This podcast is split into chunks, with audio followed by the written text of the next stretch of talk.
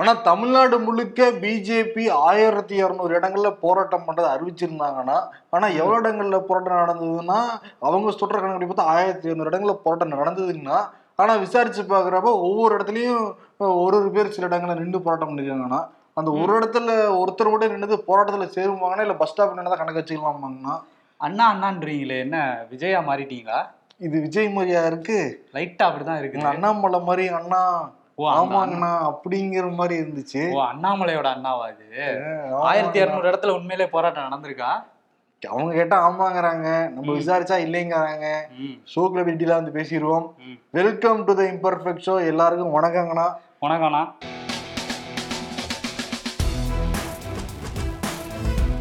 நம்ம அண்ணனை பத்தி பேசுறதுக்கு முன்னாடி தேசப்பிதாவை பத்தி பேசலாம். மிக முக்கியமான ஒரு தினம். ஆயிரத்தி தொள்ளாயிரத்தி நாற்பத்தி எட்டாம் ஆண்டு ஜனவரி மாதம் முப்பதாம் தேதி டெல்லியில அந்த பிரார்த்தனை கூட்டத்துக்கு வந்துகிட்டு இருந்தப்ப மோகன்தாஸ் கரம்சன் காந்தி நம்ம தேச தந்தை வந்துகிட்டு இருந்தப்ப எதிரில் இருந்த நாதுராம் கோட்ஸே சுட்டதுனால சம்பவ இடத்துலயே வந்து உயிரிழந்தார் நம்ம தேசத்தந்தை. அதற்கு பிறகு நீதிமன்றத்துல வழக்கு நடந்தது. அந்த கோட்ஸே சுட்டு கொன்ற அந்த கோட்ஸேவுக்கும் அவருடைய கூட்டாளியா இருக்கிற நாராயண் ஆப்தேவுக்கும் தூக்கு தண்டனை விதிச்சாங்க. தூக்கு தண்டனை நிறைவேற்றின நாள் இன்று நவம்பர் பதினஞ்சு ஆயிரத்தி தொள்ளாயிரத்தி நாற்பத்தி ஒன்பதுல தான் வந்து தூக்கு தண்டனையை வந்து நிறைவேற்றினாங்க. ஆமா காந்தி மட்டும் இருந்திருந்தாருன்னா எவ்வளவு மாற்றங்கள் நிகழ்ந்திருக்கும். ஆனா என்னன்னா காந்தி வந்து நூறு வருஷங்களுக்கு மேல வரணும்னு ஆசைப்பட்டாரு. ஆனா எழுபது வருடங்களுக்கு பிறகே எனக்கு வாழ்றதுல பெரிய நாட்டம் இல்லைன்னு சொன்னாரு. ஏன்னா இங்க நடக்கிற சூழல் அவருடைய மனதை வந்து ரொம்ப ரணமா பாதிச்சிருந்தது. அதே மாதிரி இந்துக்களும் அவர் வந்து வெறுத்தாங்க இஸ்லாமியர்களும் வெறுத்தாங்க. ஏன்னா அவர் வந்து யாருமே பிரிஞ்சிடக்கூட எல்லாம் ஒற்றுகா ஒற்றுமையா இருக்கணும்னு தான் ஆசைப்பட்டாரு. அதற்கு கட்சியிலிருந்தும் எதிர்ப்பு மதத்திலிருந்தும் எதிர்ப்புங்கிறதுனால ஒரு மனசளவு உடஞ்சுதான் இருந்தாரு. இன்னைக்கு வந்து நாதுராம் கோட்ஸே கூட்டாளியும் தூக்கிலிடப்பட்ட நாள். அதற்கு பிறகு காலங்கள் மாற மாற நாதுராம் கோட்ஸேவே ஒரு தேச பிதா அளவுக்கு சில பேர்லாம் தூக்கி பிடிச்செல்லாம் பார்க்க முடிஞ்சுது. ம், ஆனா என்னன்னா கடைசியா யாரு தேசதந்தையை பார்த்தாங்கன்னா பட்டேலும் பட்டேலுடைய பொண்ணும் தான் கடைசியா பார்த்திருக்காங்க ரொம்ப நீண்ட நெடிய ஒரு பேச்சா அமைஞ்சிருக்கு. எப்பயும் அஞ்சு மணிக்கு கிளம்பிடுவாரு. ஆனா பட்டேல் வந்து கொஞ்சம் இறுக்கமா இருந்து ராஜினாமா பண்ற முடிவுல இருந்தாரு. அப்ப சமாதானப்படுத்திட்டு தான் அங்கிருந்து கிளம்பி இருக்காரு அவர் அஞ்சு பத்துக்கு தான் கிளம்பி போனாரு. தேச தந்தை நம்ம கூட இல்ல. இறந்துட்டாரு. அவர் இருந்திருந்தான்னா இந்திய அரசியல்ல பல மாற்றங்கள் நிச்சயமாக வந்து நிகழ்ந்திருக்கும். எப்படி கோட்ஸே கொண்டாடுறது தவறோ அதே மாதிரி ஆறு பேர் விடுதலை கொண்டாடுறது தவறுன்னு சொல்லிட்டு காங்கிரஸ் கட்சிக்காரங்க வந்து சொல்றாங்க. சமூக வலைதளங்கள்ல நேற்று ஒரு படம் வந்து சேராச்சு. வன்னி அரசு. அவர் வந்து நளினிக்கு ஒரு ஸ்வீட் கொடுக்குற மாதிரி அதை எடுத்து போட்டு எல்லா காங்கிரஸ் கட்சிக்காரங்களும் இது என்ன இது என்ன மாதிரி ஒரு மனோபாவங்கிற மாதிரி எல்லாம் கேள்வி எழுப்பினாங்க ஜோதிமணி ரொம்ப காட்டமாவே வந்து ட்விட்லாம் போட்டாங்க. சமூக வலைதளங்கள்ல இது வந்து பேசப்பட்டுக்கிட்டு இருக்கு. அண்ணாமலை என்ன போராட்டம் எப்படி பண்ணியிருக்காரு இன்னைக்கு? அண்ணாமலை அந்தியூர்ல போய் கலந்துகிட்ட போராட்டத்துக்கு மின் கட்டண உயர்வு பால் விலை உயர்வு சொத்து வரி உயர்வு உயர்வுன்னு சொல்லிட்டு எல்லா விலையுமே தமிழ்நாட்டுல அதிகமாகி தான் இருக்கு. அது மின் கட்டண உயர்வுலாம் சொல்லி மாடல மூணாயிரம் வரவங்களுக்கு எட்டாயிரம் வரைக்கும் வருது. ஆயிரம் வரவங்களுக்கு நாலாயிரம் வரைக்கும் வருது. அது மாதிரி பால் வந்து ஆரஞ்சு வந்து ஒரு லிட்டருக்கு பன்னெண்டு ரூபா ரெட்டு வந்து ஒரு லிட்டருக்கு எட்டு ரூபாங்கிற மாதிரி எல்லாமே ஏற்றிருக்காங்களே அதை ஒட்டி தான் அறிவிச்சிருந்தாரு. நவம்பர் பதினஞ்சாம் தேதி தமிழ்நாடு முழுக்க ஆயிரத்தி இரநூறு இடங்கள்ல போராட்டம் அறிவிச்சிருந்தாரு. ம். ஆனா சென்னையிலேயே ஒரு சில இடங்கள்ல ஒரு அஞ்சாறு பேர் தான் இருந்தாங்க. அவங்களோட. போலீஸ் ரொம்ப அதிகமா இருந்தாங்க. ஓ பாதுகாப்புக்கு வந்த போலீஸ் இருபது பேர் இருந்தாங்க. ஆனா போராட்டத்துக்கு வந்தவங்க சென்னையிலே இதான் நிலைமை. ஒரு அஞ்சாறு பேர் தான் இருந்தாங்க. அப்ப தமிழ்நாடு முழுக்க ஆயிரத்தி ஐநூறு இடங்கள்ல செக் பண்ண எந்த லட்சம் இருக்குன்னு நம்மளால புரிஞ்சுக்க முடியுது. ம். ஆனா அண்ணாமலை போராட்டங்கள்லாம் கூட்டத்தை கூட்டிடுவாங்கல்ல. ஆமா ஈரோடு அந்தியூர்ல வந்து ஆயிரத்தி இருநூறு பேருக்கு மேல ஒரே இடத்துல கூட்டியிருந்தாங்க. ஓ. ஒரு இடத்துல ஆயிரத்தி இருநூறு பேர் அப்ப ஆயிரத்தி இரநூறு குறியீடா? ஓகே என்ன சொல்லியிருந்தாருன்னா திமுக ஆட்சிக்கு வந்ததுக்கு பிறகு மண் திருட்டும் கனிம வள திருட்டும் அதிகமாகிக்கிட்டு இருக்கு. அதே மாதிரி மக்களுக்கான அந்த சுமைகளும் அதிகமாகி அதிகமாகிக்கிட்டு இருக்கு. வரியெல்லாம் அதிகமாகிக்கிட்டு இருக்கிற மாதிரி வந்து பேசி முடிச்சிருந்தாரு. அங்கங்க சில முக்கிய பிரமுகர்லாம் வந்து கலந்துக்கிட்டாங்க. குஷ்பு கலந்துக்கிட்டாங்க. மதுவந்தி கலந்துக்கிட்டாங்க இங்க சென்னை மவுண்ட் ரோட்ல. முக்கிய பிரமுகரா மதுவந்தி? அவங்க கட்சியில அவங்க எல்லாம் முக்கிய பிரபு இருக்காங்க. அதாங்க. சென்னை மவுண்ட் ரோட்ல இடம் கொடுத்துருக்காங்க. ஆமா அதனாலதான் கொடுத்திருக்காங்க. அதே மாதிரி அண்ணாமலை இன்னொரு விஷயம் சொல்லியிருந்தாரு பாத்தீங்களா? ஆ. மக்கள்லாம் சென்னையில மழை வெள்ளம் வந்து வெளியே போறதுக்கு முன்னாடி முடியாம தவிச்சுக்கிட்டு இருந்தாங்க. ஒரு டீ கூட வாங்கி குடிக்க முடியல வெளியே போய். ஆனா இவர் மூணு மணி நேரம் போய் லவ் டுடே படம் பார்த்துட்டு வந்திருக்காரு அப்படின்னு சொல்லி அண்ணாமலை சொல்லியிருக்காரு. கலாய்ச்சிருக்காரு அவரு. ஓகே ஆனா வந்து சென்னையை பொறுத்த வரைக்கும் சென்னை சிட்டிக்குள்ளார மழை தண்ணி தேங்கலைன்னா கூட. புறநகர் பகுதியில் எல்லா இடங்களிலுமே தண்ணி தேங்கி இருக்கிறத பார்க்க முடியுது முக்கியமா முகலிவாக்கம் எடப்பாடி பழனிசாமி போனாரு. ஆனா முழங்கால அளவுக்குலாம் வந்து தண்ணி கிடையாது. ஒரு கணுக்கால் அளவுக்கு தண்ணி இருந்தது முகலிவாக்கத்துல. அதே மாதிரி வட சென்னையில பல இடங்கள்லயுமே வந்து தண்ணி தேங்கி நிக்குது. கே நேருகிட்ட சொல்றப்ப அவர் என்ன சொல்றாருன்னா இதெல்லாம் நாங்க பாத்துக்கிட்டு தான் இருக்கோம் கவனிச்சுட்டு தான் இருக்கோம். அடுத்த வருடம் ஒரு சொட்டு தண்ணியோட நிக்காத அளவுக்கு எங்களுடைய பிளான்லாம் இருக்குங்கிற மாதிரி சொல்லியிருக்காரு. ஒரு சொட்டு தண்ணி கூட நிக்காதா? இதெல்லாம் அண்டர்லைன் பண்ணி வச்சுக்கணும். ஏன்னா அடுத்த வருஷம் நம்ம ஞாபகம் வச்சு சொல்லணும் ஒரு சுட்டு கூட இருக்கா இல்லையான்ட்டு. ஏன்னா இதே மாதிரி தான் போன வருஷம் சொன்னாங்க அவங்க. எங்கேயும் நிக்காது அப்படின்னு. சிட்டிக்குள்ள நிக்கல. நம்மளே போய் செக்லாம் பண்ணி பார்த்தோம். அடுத்த வருடம் புறநகர் பகுதியிலையும் அதே மாதிரி அனைத்து மாவட்டங்கள் ஏன்னா சென்னை மட்டுமே தமிழ்நாடு கிடையாதுல்ல.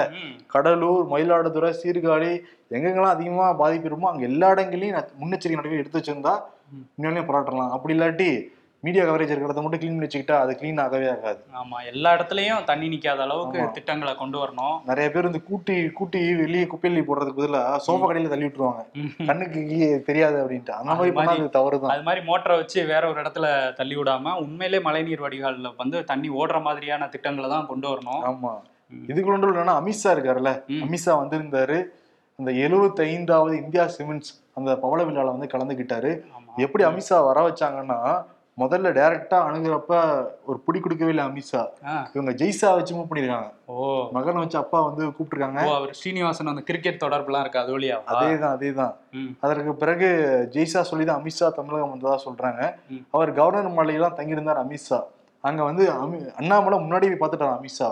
அந்த ஏர்போர்ட்ல போய் இதெல்லாம் துண்டெல்லாம் போட்டு கூட்டு வந்தாரு. ஆமா. மோடிக்கு போறப்ப ஒரு கூட்டத்தோட கூட்டமா கை காட்டினாரு. ம். ஏன்னாங்க புரோட்டோகால் இருக்குல்ல அவர் வந்து முன்னாடி நிக்க முடியாது. ஒரு ஏழாவது எட்டாவது இல்ல பதினஞ்சாவது ஆள் தான் நிக்க முடியும் அண்ணாமலை. அதுக்கு. விருப்பம் உள்ள போல இருக்கு அண்ணாமலை. அதனால நான் கூட்டத்தோட கூட்டமா இங்க மக்கள் நின்னு நான் ஸ்கோர் பண்ணிக்கிறேன். ஆனா அமித்ஷா வரப்ப முன்னாடி நிக்கலாம் இல்லைங்கிற மாதிரி அந்த ஒரு அஜெண்டாவும் அங்க. போயிருக்காரு. அதனாலதான் அங்க போயிட்டாரு. ஆமா ஏன்னா இங்க வந்து முதல்ல மோடி வரவேற்கிறப்ப கவர்னர் இருக்கணும் அப்புறம் சிஎம் இருக்கணும் அப்புறம் இணையமைச்சர் இருக்கணும் அப்புறம் அமைச்சர் பெருமக்களா இருக்கணும் கலெக்டர் இருக்கணும் அதுக்கப்புறம் தான் கட்சிக்காரங்க இருக்கணும். எங்கேயோ நிக்கணும்ல. அதுக்கு பதிலா இப்படி ஒரு மூவா பாத்துக்கோங்க எல்லாத்துக்கும் ஒரு மூவ் தான். நம்பர் டூவை வந்து நம்பர் ஒன்னா போய் பார்த்துட்டாரு இவரு. நான் தான் தமிழ்நாட்டுல நம்பர் ஒன்னு காட்டிக்கிற மாதிரி. அதேதான். அதே ஆளுநர் மாளிகையில கிட்டத்தட்ட அரை மணி நேரத்துல ஒரு மணி நேரம் அண்ணாமலை தனியா செஞ்சுதான் சொல்றாங்க. அப்பவே வந்து என் மேல என்ன புகார் இருக்குன்னு அண்ணாமலையே அமித்ஷா வந்து சொல்லிட்டாராம். அவரே சொல்லிட்டாராம். சரண்டர் ஆயிட்டாரா? இதெல்லாம் சொல்றாங்க அண்ணா அமித்ஷா என்ன சொன்னாங்கன்னா. நீங்க துடிதுடிப்பா வேலை செய்யறதெல்லாம் ஓகே ஆனா சீனியரை அட்ஜஸ்ட் பண்ணி வேலை பாருங்க. அதே மாதிரி யாரையும் ரொம்ப பக்கச்சுக்காதீங்க ஓ. நீங்க பண்ணுங்க எங்க சப்போர்ட்லாம் இருக்கிற மாதிரி அமித்ஷா சொல்லிட்டு போன உடனே இன்னும் அவருக்கு வந்து ரெக்கம் முளைச்ச மாதிரி ஆயிடுச்சு அண்ணாமலைக்கு. அதற்கு பிறகு அந்த சீனியர்கள் நடந்த அந்த மைய குழு. அந்த கூட்டத்துல கலந்துகிட்டப்பதான் கருணாநிதியும் ஜெயலலிதாவும் இறந்த பிறகு ஒரு வெற்றிடம் இருக்கு தமிழ்நாட்டா. நம்ம தான் ஃபில் பண்ணணும் அப்படிங்கிற மாதிரி வந்து பேசிட்டு போயிருக்காரு. ஓ. அதை தாண்டி என்னன்னா ஏடிஎம் கேக்கு ஒரு ஸ்கெட்ச் என்ன ஸ்கெட்ச்னா ரெட்டலையே முடக்கங்கிறது. ஏன்னா எடப்பாடி பழனிசாமியோட ரெண்டு மூவே மத்திய அரசு கிட்ட தான் இருக்கு. ஒண்ணு அந்த பொதுச் செயலாளர் அதோடைய காலக்கெடுவே முடிஞ்சிருச்சு பிரதர். முடிஞ்சும் ஒரு இடைக்கால பொதுச் செயலாளர் தான் இருக்காரு. ஆமா அவரோட இதுவே முடிஞ்சிருச்சு. இப்ப அவர் அடிப்படை உறுப்பினரா தான் இருக்காருன்னு வேற சொல்லிட்டு ஆமா அவருக்கு இருந்த போஸ்டிங் ஒரு போஸ்டிங் வேலுமணி கொடுத்துட்டாரு.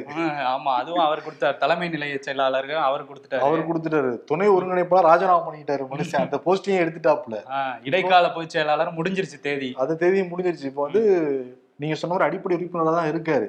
அதுல என்னன்னா இரட்டலை முடக்கம் வந்து இந்த சுயேஷ் சந்திரசேகர் இருக்காருல்ல தினகரனை பத்தி ஃபுல்லா எல்லாத்தையும் வெளியெடுத்து விட போறாராம். அவருக்கு ரொம்ப இருக்குப்பிடி வருதான் கிடுக்குப்பிடி போட்டு விசாரிக்கிறாங்களாம் சுரேஷ் சந்திரசேகரை. அதனால தினகரன் மாட்டிடக்கூடாதுன்ட்டு ஃபுல் சப்போர்ட் இறங்கிட்டாப்புல பிஜேபிக்கு தினகரன். ஆமா. இறங்கிட்டாரு. இறங்கி நேத்து அந்த இணையதளம் வெளியிட்டாங்கல்ல புது அறிமுகப்படுத்தினாங்க இணையதளத்தை. அந்த விழால பேசினவர் வந்து. இப்படி ஒரு உருட்டு அப்படி ஒரு உருட்டும்பாங்கல்ல அந்த மாதிரி பேசியிருக்காரு. ஃபர்ஸ்ட் என்ன சொல்றாரு? திமுகங்கிற தீய சக்தியை அழிக்கிறதுக்கு வந்து நாங்க யார் கூட வேணா கூட்டணி வைப்போம் அப்படின்னு சொல்றாங்க சொல்றாரு. அதுக்கடுத்து மழை நடவடிக்கை எல்லாம் எப்படி இருக்குன்னு கேட்கும்போது அது குறையெல்லாம் நாங்க சொல்லல. ஆனா வந்து இன்னும் நல்லா பண்ணியிருக்கலாம் அப்படிங்கிற மாதிரி ஒரு விஷயம் சொல்றாரு.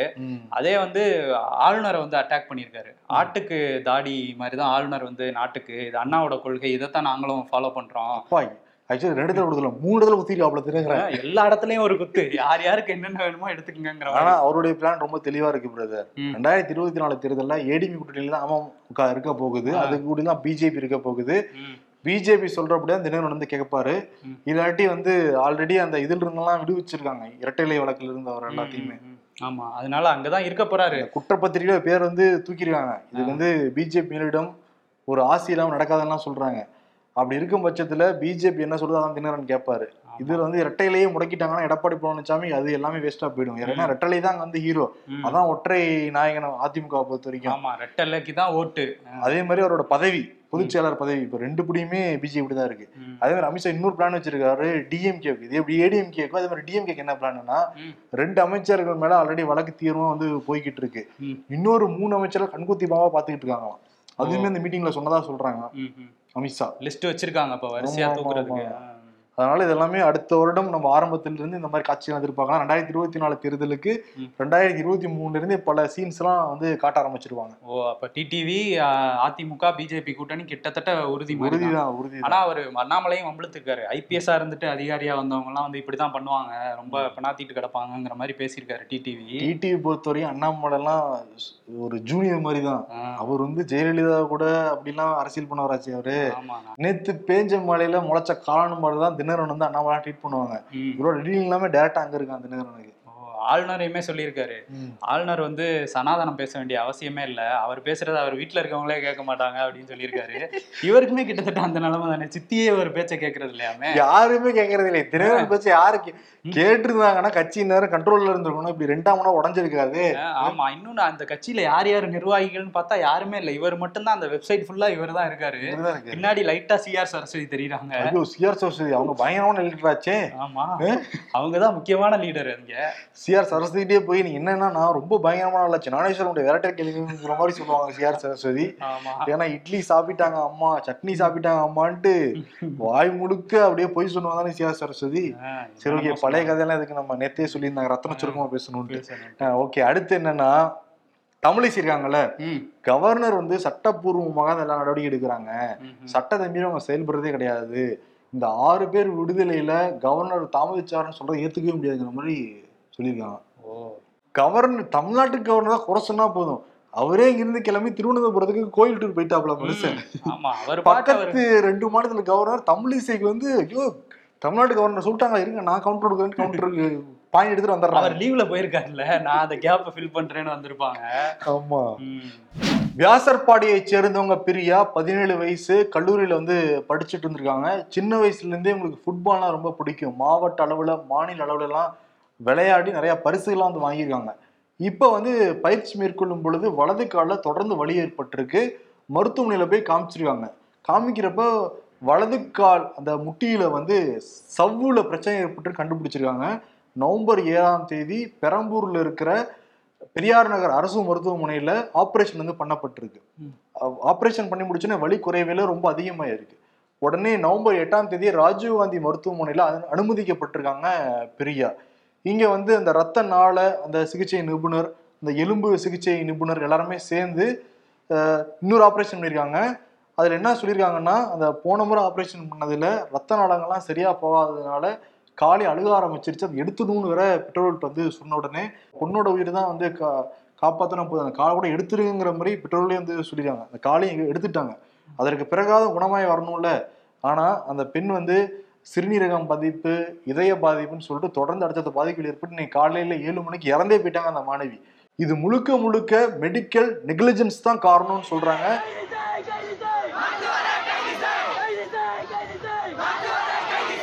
தமிழக அரசு சுகாதாரத்துறையுமே ஏத்துக்குச்சு. இன்னைக்கு வந்து மா சுப்பிரமணியம் ஆமா இது வந்து மருத்துவருடைய அலட்சியத்தால ஒரு உயிர் போயிருச்சுட்டு சுகாதாரத்துறை அமைச்சரே வந்து சொல்றாரு. இவங்களோட ஏழையோட உயிர்னா எப்படி அவங்க குடும்பத்துல ஒருத்தருக்கு பாதிப்பு ஏற்பட்டுச்சா எப்படி பார்த்துருப்பாங்க அந்த டாக்டர். எல்லா டாக்டரையுமே குறை சொல்ல போறது இல்லைங்க. சில டாக்டர் ஏழைகள் தானே அப்படிங்கிற அஜாக்கிரதையில இன்னைக்கு ஒரு பெண்ணுடைய உயிரே வந்து போயிருச்சு. எவ்வளவு கனவு இருப்பாங்க அந்த பெண். அதுவும் காடுங்கிறது எவ்வளவு உயிரா நேசிச்சிருப்பாங்க. கால்பந்து வீராங்கனை இல்ல அவங்க.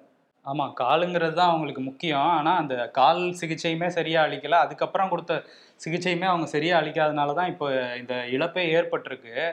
இது தமிழக அரசு ஏத்துக்குச்சு. ஏத்துக்கிட்டது மட்டும் இல்லாம அந்த ரெண்டு பேர் மேல துறை ரீதியான நடவடிக்கை அந்த மருத்துவர்கள் மேல எடுப்போம்னு சொல்லியிருக்காங்க. ம். பணியிடை நீக்கம் பண்ணுவோம். பண்- பணியிடை நீக்கம் பண்ணிட்டாங்க.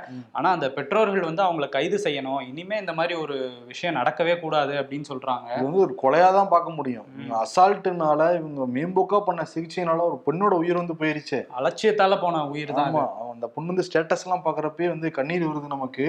என்ன போட்டிருக்காங்கன்னா திருப்பி நான் கம்பேக் கொடுப்பேன். என்னோட ஃப்ரெண்ட்ஸ் அண்ட் ரிலேட்டிவ்ஸ் ரொம்ப நம்பிக்கையா இருக்காங்க அந்த பெண்ணோட நம்பிக்கையா இருந்திருக்காங்க. இவங்க பாருங்க மருத்துவம் படிச்சு ஏழை எளியர்களுக்கு சிகிச்சை கொடுக்கணும்னு தான் ஆசைப்பட்டு படிப்பாங்க. ஆனா வர வர வர இந்த மெத்தன போக்கு காரணமாக ஒரு உயிரே வந்து போயிருச்சே. இதை பண்ணிட்டு நீக்கம் பண்ணிட்டாங்கன்னா அந்த பொண்ணோட உயிர் திரும்ப வரப்போதா ஆமா. துறை ரீதியான நடவடிக்கைன்னா எந்த அளவுக்கு அது சரியா பண்ணுவீங்கன்னு தெரியலன்னு அந்த உறவினர்கள்லாம் வந்து போராட்டம் பண்ணிட்டு இருக்கிறாங்க. ஆமா நிரந்தர பணி நீக்கம் செய்யணும். அப்பதான் எல்லா மருத்துவர்களும் பயப்படுவாங்க. எல்லா எல்லா மருத்துவருமே குறை சொல்ல கூட சிறந்த மருத்துவர் எல்லாமே தமிழ்நாட்டுல இருக்காங்க. ஒரு சில பேர் பண்ற தவறுனால மொத்தம் ஒட்டுமொத்த அந்த அரசு மருத்துவர்களுமே கெட்ட பேர் உண்டாகுதா இல்லையா அதனால? இதுல தீவிரமா நடவடிக்கை எடுத்தாதான் அடுத்தடுத்து இது தொடராம இருக்கும். தமிழக அரசு அதுக்கு முன்ன முன்ன வந்து நிறைய நடவடிக்கைகள் எடுக்கணும். ஆமா பத்து லட்ச ரூபா நிவாரணம் கொடுக்கறதா சொல்லியிருக்கு தமிழக அரசு. அதே மாதிரி வீட்டுல ஒருத்தருக்கு அரசு வேலையை கொடுக்க போறதா சொல்லியிருக்காங்க. ஆனா எதிர்க்கட்சிகள் இது வந்து மாசு என்ன சொல்றாங்க? அரசியலா பண்ணக்கூடாது அரசியலா பார்க்கக்கூடாதுன்னு சொல்றாங்க. ஆனா எடப்பாடி பழனிசாமி என்ன சொல்லியிருக்காருன்னா ஒரு கோடி ரூபாய் வந்து தேவை அப்படிங்கிற மாதிரி சொல்லியிருக்காரு. நிவாரணம் கொடுக்கணும் அந்த குடும்பத்துக்குன்னு கேட்டிருக்காரு. அதே மாதிரி ஜெயக்குமார் அஞ்சலி செலுத்தினவர் முழுக்க முழுக்க திமுக அரசு பண்ண படுகொலைங்க மாதிரியே அவர் வந்து பேசியிருக்காரு. தினகரன் அதே மாதிரி தான் வந்து சொல்லியிருக்காரு. அண்ணாமலை அண்ணாமலை அதே தான் வந்து பேசியிருக்காரு. இன்னைக்கு காலையில இந்த போன உயிர்னால தமிழகமே கொஞ்சம் ஒரு சோகத்துல தான் இருக்கு. இந்த செய்தி காலையில பார்த்ததுல இருந்து டெல்லியில நடந்த ஒரு படுகொலை வந்து இந்தியா முழுக்க அதிர்வலைகளை ஏற்படுத்தியிருக்கு. மகாராஷ்டிராவை சேர்ந்த அப்தாப் பூனாவாலாவும் ஸ்ரதா அப்படிங்கிறவங்களும் வந்து காதலிச்சிருக்காங்க. வீட்டில் வந்து எதிர்ப்பு தெரிவிச்சதுனால அவங்க வந்து டெல்லிக்கு கிளம்பி போய் அங்கே லிவ்இன்ல இருந்திருக்காங்க. ரொம்ப நாள் அவங்க ஸ்ரதா வந்து அவங்க ஃபேமிலியோட எந்த கான்டாக்ட்லையும் இல்லை. இவங்க வந்து ரொம்ப அவங்க கல்யாணம் பண்ணிக்க கல்யாணம் பண்ணிக்கன்னு ஸ்ரதா வந்து அவர்கிட்ட சொன்னதாகவும் அதனால அடிக்கடி வாக்குவாதம் நடந்ததாகவும் போலீஸ் விசாரணையில வந்து தெரிய வந்திருக்கு. அவர் என்ன பண்ணியிருக்காரு மே பதினெட்டாம் தேதி இந்த சண்டை வந்து உச்சகட்டத்துக்கு போனோடனே அவங்கள தாக்கியிருக்காரு. அவங்க ரொம்ப கத்துனோடனே தலானியை வச்சு அமுக்கி அவங்கள கொலை பண்ணிடுறாரு.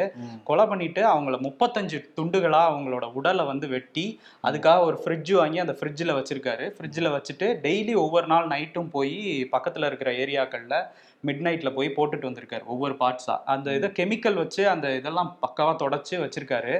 ரொம்ப நாள் வந்து இவங்க கான்டாக்டே இல்லைன்னொன்னா அவங்க வீட்டில் எப்படியோ தேடி பிடிச்சி டெல்லிக்கு வந்தப்ப அந்த வீட்டில் யாருமே இல்லை. இவங்க சொன்ன அட்ரஸ்ல வந்து யாருமே இல்லை. அப்புறம் அவர் அவங்க அப்பா போய் வந்து கம்ப்ளைண்ட் கொடுத்துருக்காரு. டெல்லியில் மெக்ரோலி அப்படிங்கிற பகுதியில் உள்ள காவல் நிலையத்தில் வந்து கம்ப்ளைண்ட் கொடுத்துருக்காரு. கம்ப்ளைண்ட் கொடுத்தோன்னே விசாரிக்கும் போது தான் அஃப்தாபை வந்து பிடிச்சிருக்காங்க. பிடிச்ச உடனே தான் இந்த திடுக்கிடும் தகவல்களை வந்து அவர் வெளியே வெளியே சொல்லியிருக்காரு. அது இந்த கொலைகள் எப்படி பண்ணாருன்னா டெக்ஸ்டர் அப்படிங்கிற அந்த வெப் சீரிஸை பார்த்து அந்த கொலை பண்ணி அந்த துண்டுகளை தூக்கி தூக்கி வந்து வீசியிருக்கானா? ஆறு மாதங்கள் ஆயிருக்கு. முதல்ல வந்து முன்னுக்கு பிறனா பேசினவன். விசாரணையில கடைசியில் உண்மை ஒத்துக்கிட்டான். இப்போ அவனை கூட்டிட்டு போய் டெல்லி போலீஸ் எங்கெங்க வீசினாங்கிறத வந்து தேடிக்கிட்டு இருக்காங்க. அந்த. உடல் பாகம்லாம் சேகரிச்சுக்கிட்டு இருக்காங்க. அந்த பெட்ரோலுக்கு எப்படி இருக்கும்னு நினைச்சு பார்க்கவே முடியல. ம். கண்ணும் கருத்துமா சின்ன வயசுல இருந்து எவ்வளோ எவ்வளோ ஆசைகள் வளர்த்துருப்பாங்க அவங்க. இந்த மாதிரி காதல் கொலைகள் அதிகமாகிக்கிட்டே இருக்கு. இப்ப பாருங்க தமிழ்நாட்டுல கூட ரெண்டு வாரத்துக்கு முன்னாடி கன்னியாகுமரியில இந்த ஷாரோன் அப்படிங்கிற ஒரு மாணவரை அவருக்கு சாகிற வரைக்கும் கூட தெரியல. அந்த காதலி அந்த கரிஷ்மா அப்படிங்கிற காதலி நம்பிட்டே இருந்திருக்காரு. பாட் ஜூஸ்ல வந்து விஷம் கொடுத்து ஏதோ ஜூஸ் சேலஞ்ச் சொல்லி அவனை விஷத்தை அவனே குடிக்க வச்சு கடைசியில இறந்து போறதுக்கு முன்னாடியுமே நீ கவலைப்படாத மீன் வந்துடுன்னு சொல்லிட்டு ஆறுதலாம் சொல்லியிருக்கான். அந்த பொண்ணு விஷம் கொடுத்ததே சொல்லாம மறைச்சிருக்கு. கடைசியில் அவன் வந்து செத்து போயிட்டான் இப்ப அந்த பொண்ணு வந்து பத்து முறை ட்ரை பண்ணியிருக்கான் அவனை கொலை பண்றதுக்கு இந்த மாதிரி தொடர்ச்சி அந்த காதலுக்குள்ள சில பிரச்சனைகள்லாம் வந்து வந்துட்டே இருக்கு. ஆனா உண்மையான காதல் இருந்தா இந்த மாதிரி பிரச்சனைகள் வராது. இதெல்லாம் உண்மையான காதலே கிடையாது. அதனாலதான் இந்த மாதிரி பிரச்சனை தொடர்ச்சியா வந்துட்டு இருக்கு. இதெல்லாம் பாக்குறப்ப தான் பெட்ரோல் பயப்படுறாங்க. காதல் பண்ணாலும் ஏ இந்த மாதிரி சம்பவம் இருக்கிறப்ப எந்த பெட்ரோல் வந்து காதல் திருமணம் பண்ணா அலோவ் பண்ணுவாங்க? பயமா இருக்குமா இல்லையா சொசைட்டி பாக்குறப்ப எல்லாருக்குமே கெட்டவன்னு சொல்ல போறது கிடையாது. அங்க ஒண்ணு இங்க ஒண்ணு நடந்தா கூட பதவியப்பார்களை கேட்கறப்ப படிக்கிறப்ப. இந்தோனேஷியால ஜி டுவெண்ட்டி மாடல் நடந்துகிட்டு இருக்கு. உலகத் தலைவர்கள் எல்லாருமே முகாமிட்டு இருக்காங்க இந்தோனேஷியால. இந்தோனேஷியாவே ஒரு பலத்த பாதுகாப்புக்குள்ள இருக்கான் அப்ப ஆமா பலத்த பாதுகாப்புக்குள்ள இருக்கு. ரெண்டு பெரிய வல்லரசு நாடான சீனாவும் அமெரிக்காவும் அங்க அதிபர்கள்லாம் வந்திருக்காங்க. ரெண்டு பேரும் தனியா சந்திச்சுக்கு வேற பேசியிருக்காங்க. தைவான் பிரச்சனை எல்லாம் பதற்றமா போயிட்டு இருக்குல்ல ரெண்டு பேருக்கு நடுவுல. அதை பத்தி பேசிக்கிட்டதா வந்து செய்திகள் வந்திருக்கு. ஆனா சீனால உள்ள ஊடகங்கள்லாம் என்ன சொல்றாங்கன்னா எங்க தலைவர் பைடனே மிரட்டிட்டாரு அப்படிங்கிற மாதிரி செய்தி வெளியிட்டு அப்படிங்கிறாங்களா? அப்படிங்கிற மாதிரி பேசிட்டாரு. சீனாவோட ஜனநாயகம் எப்படிங்கிறது சீனா பாணியில தான் இருக்கும். ம். நாங்க எங்க பாணியில அப்படியே செயல்படுவோங்கிற மாதிரி மிரட்டி விட்டுருக்காருன்னு சொல்றாங்க. ரெண்டு பேரும் வேற அந்த ஜி டுவெண்ட்டி மாநாடு அந்த சுத்தி டேபிள் போட்டிருக்காங்களே எதிர் எதிரில் உட்காந்துருக்காங்க பைடனும் ஜி ஜின்பிங்கும்.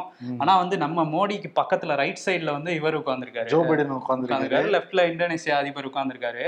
ரெண்டு பேரும் கூட மோடியும் இவரும் கூட ரொம்ப நேரம் கையை கொடுத்து பேசிட்டு இருந்தாங்க. மோடி என்ன பேசியிருக்காருன்னா இந்த மாதிரி உரத்தட்டுப்பாடு வந்து பெரிய பிரச்சனை ஆயிட்டு இருக்கு அது ரொம்ப கவலைக்குரியதா இருக்குங்கிற மாதிரி பேசியிருக்காரு. பேசியிருக்காரு. ஆமா. அப்புறம் வந்து இந்த கொரோனாக்கு அப்புறம் உலக ஒழுக்கங்களை நம்ம கொஞ்சம் மாத்தி ஒருங்கிணைச்சாதான் அந்த உலகம் வந்து நல்லா இருக்குங்கிற மாதிரி சொல்லியிருக்காரு. அதே மாதிரி இங்கிலாந்துடைய பிரதமர் ரிஷி சுனக்கை பார்த்து வந்து பேசி கையெல்லாம் வந்து கொடுத்துருக்காரு வாழ்த்துலாம் ஆமா சொல்லியிருக்காரு பெங்களூர் மருமகன் தானே நீங்க. நானும் அடிக்கடி பெங்களூர் போவேன். எங்க அச்சி தான் இருக்கேங்க பெங்களூர்ல.